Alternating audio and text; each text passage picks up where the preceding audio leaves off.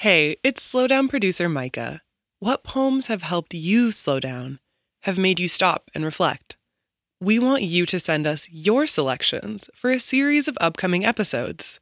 Head to slowdownshow dot org slash community to submit, or go to our Instagram at slowdownshow to find out more.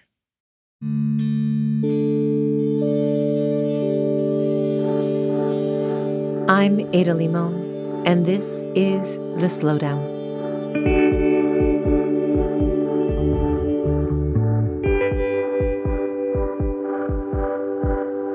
I was asked recently why someone, anyone, should read poetry. And my answer, though I'm sure it seemed a bit glib, was that I don't think anyone should read poetry. I mean, if you hate poetry, have never come across a poem you like, then you shouldn't read it. The same goes for music.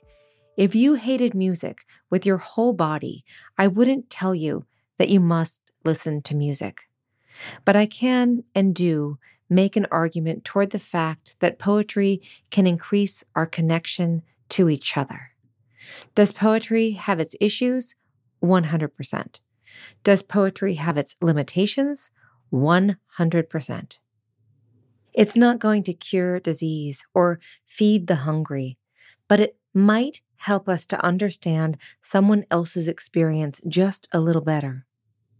Or maybe it'll make us mad, and then we'll have to interrogate why we're mad or implicated, or why we feel left out. Like many of the arts, poetry can be the way of recognizing our own beauty and our own flaws. I remember once being at a poetry reading, and after someone read an incredible poem about the horrors of colonization, they then went on to discuss the irony of writing a poem about colonization in English. They went on to say that their two languages were Spanish and English, both the language of colonizers. I loved this moment because we were allowed to see the limitations of language while still discussing it through language, still hearing the poem through language. More and more, the possibilities of what a poem is are changing. The possibilities of what a book is, of what we can do on the page and off the page, are expanding. The poem can recognize that the person who writes it is also burdened by history's noose. The poem can show us its limitations while expanding past them at the same time. Today's poem by Trevino L. Brings Plenty does just that. It's a poem deeply rooted in the body. At the same time, it is very aware of the brutal history that runs through the body, like the spinal cord itself. Reddish Brownish by Trevino L. Brings Plenty. Arms, face, scrotum, dark brown. The kind of brown to drive monsters to exterminate bison, to starve a people. Design policy with intentional marketing titles, assimilation, relocation, termination, enough to talk about a vanishing race in front of you as theory and practice, enough to throw stats out as a summation of cultural identity, erasure, thread of empire, its subjects uneasy, comfort to express you as object, and to say it's just conversation or playing devil's advocate. Maybe they know, closed fist in pockets, they change subject.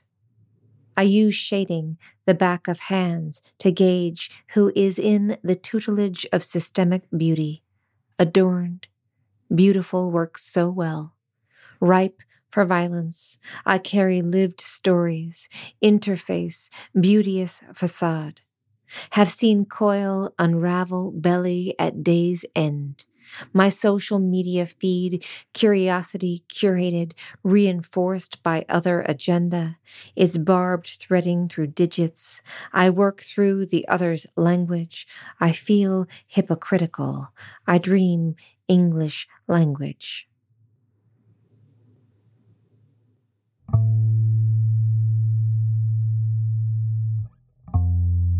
The Slowdown is a production of American Public Media in partnership with the Poetry Foundation.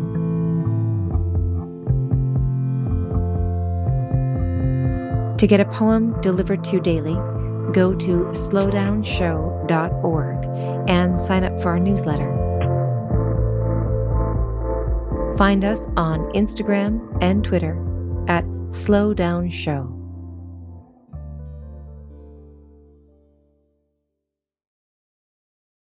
You turn to the Slowdown for inspiring, thought-provoking poetry and reflection.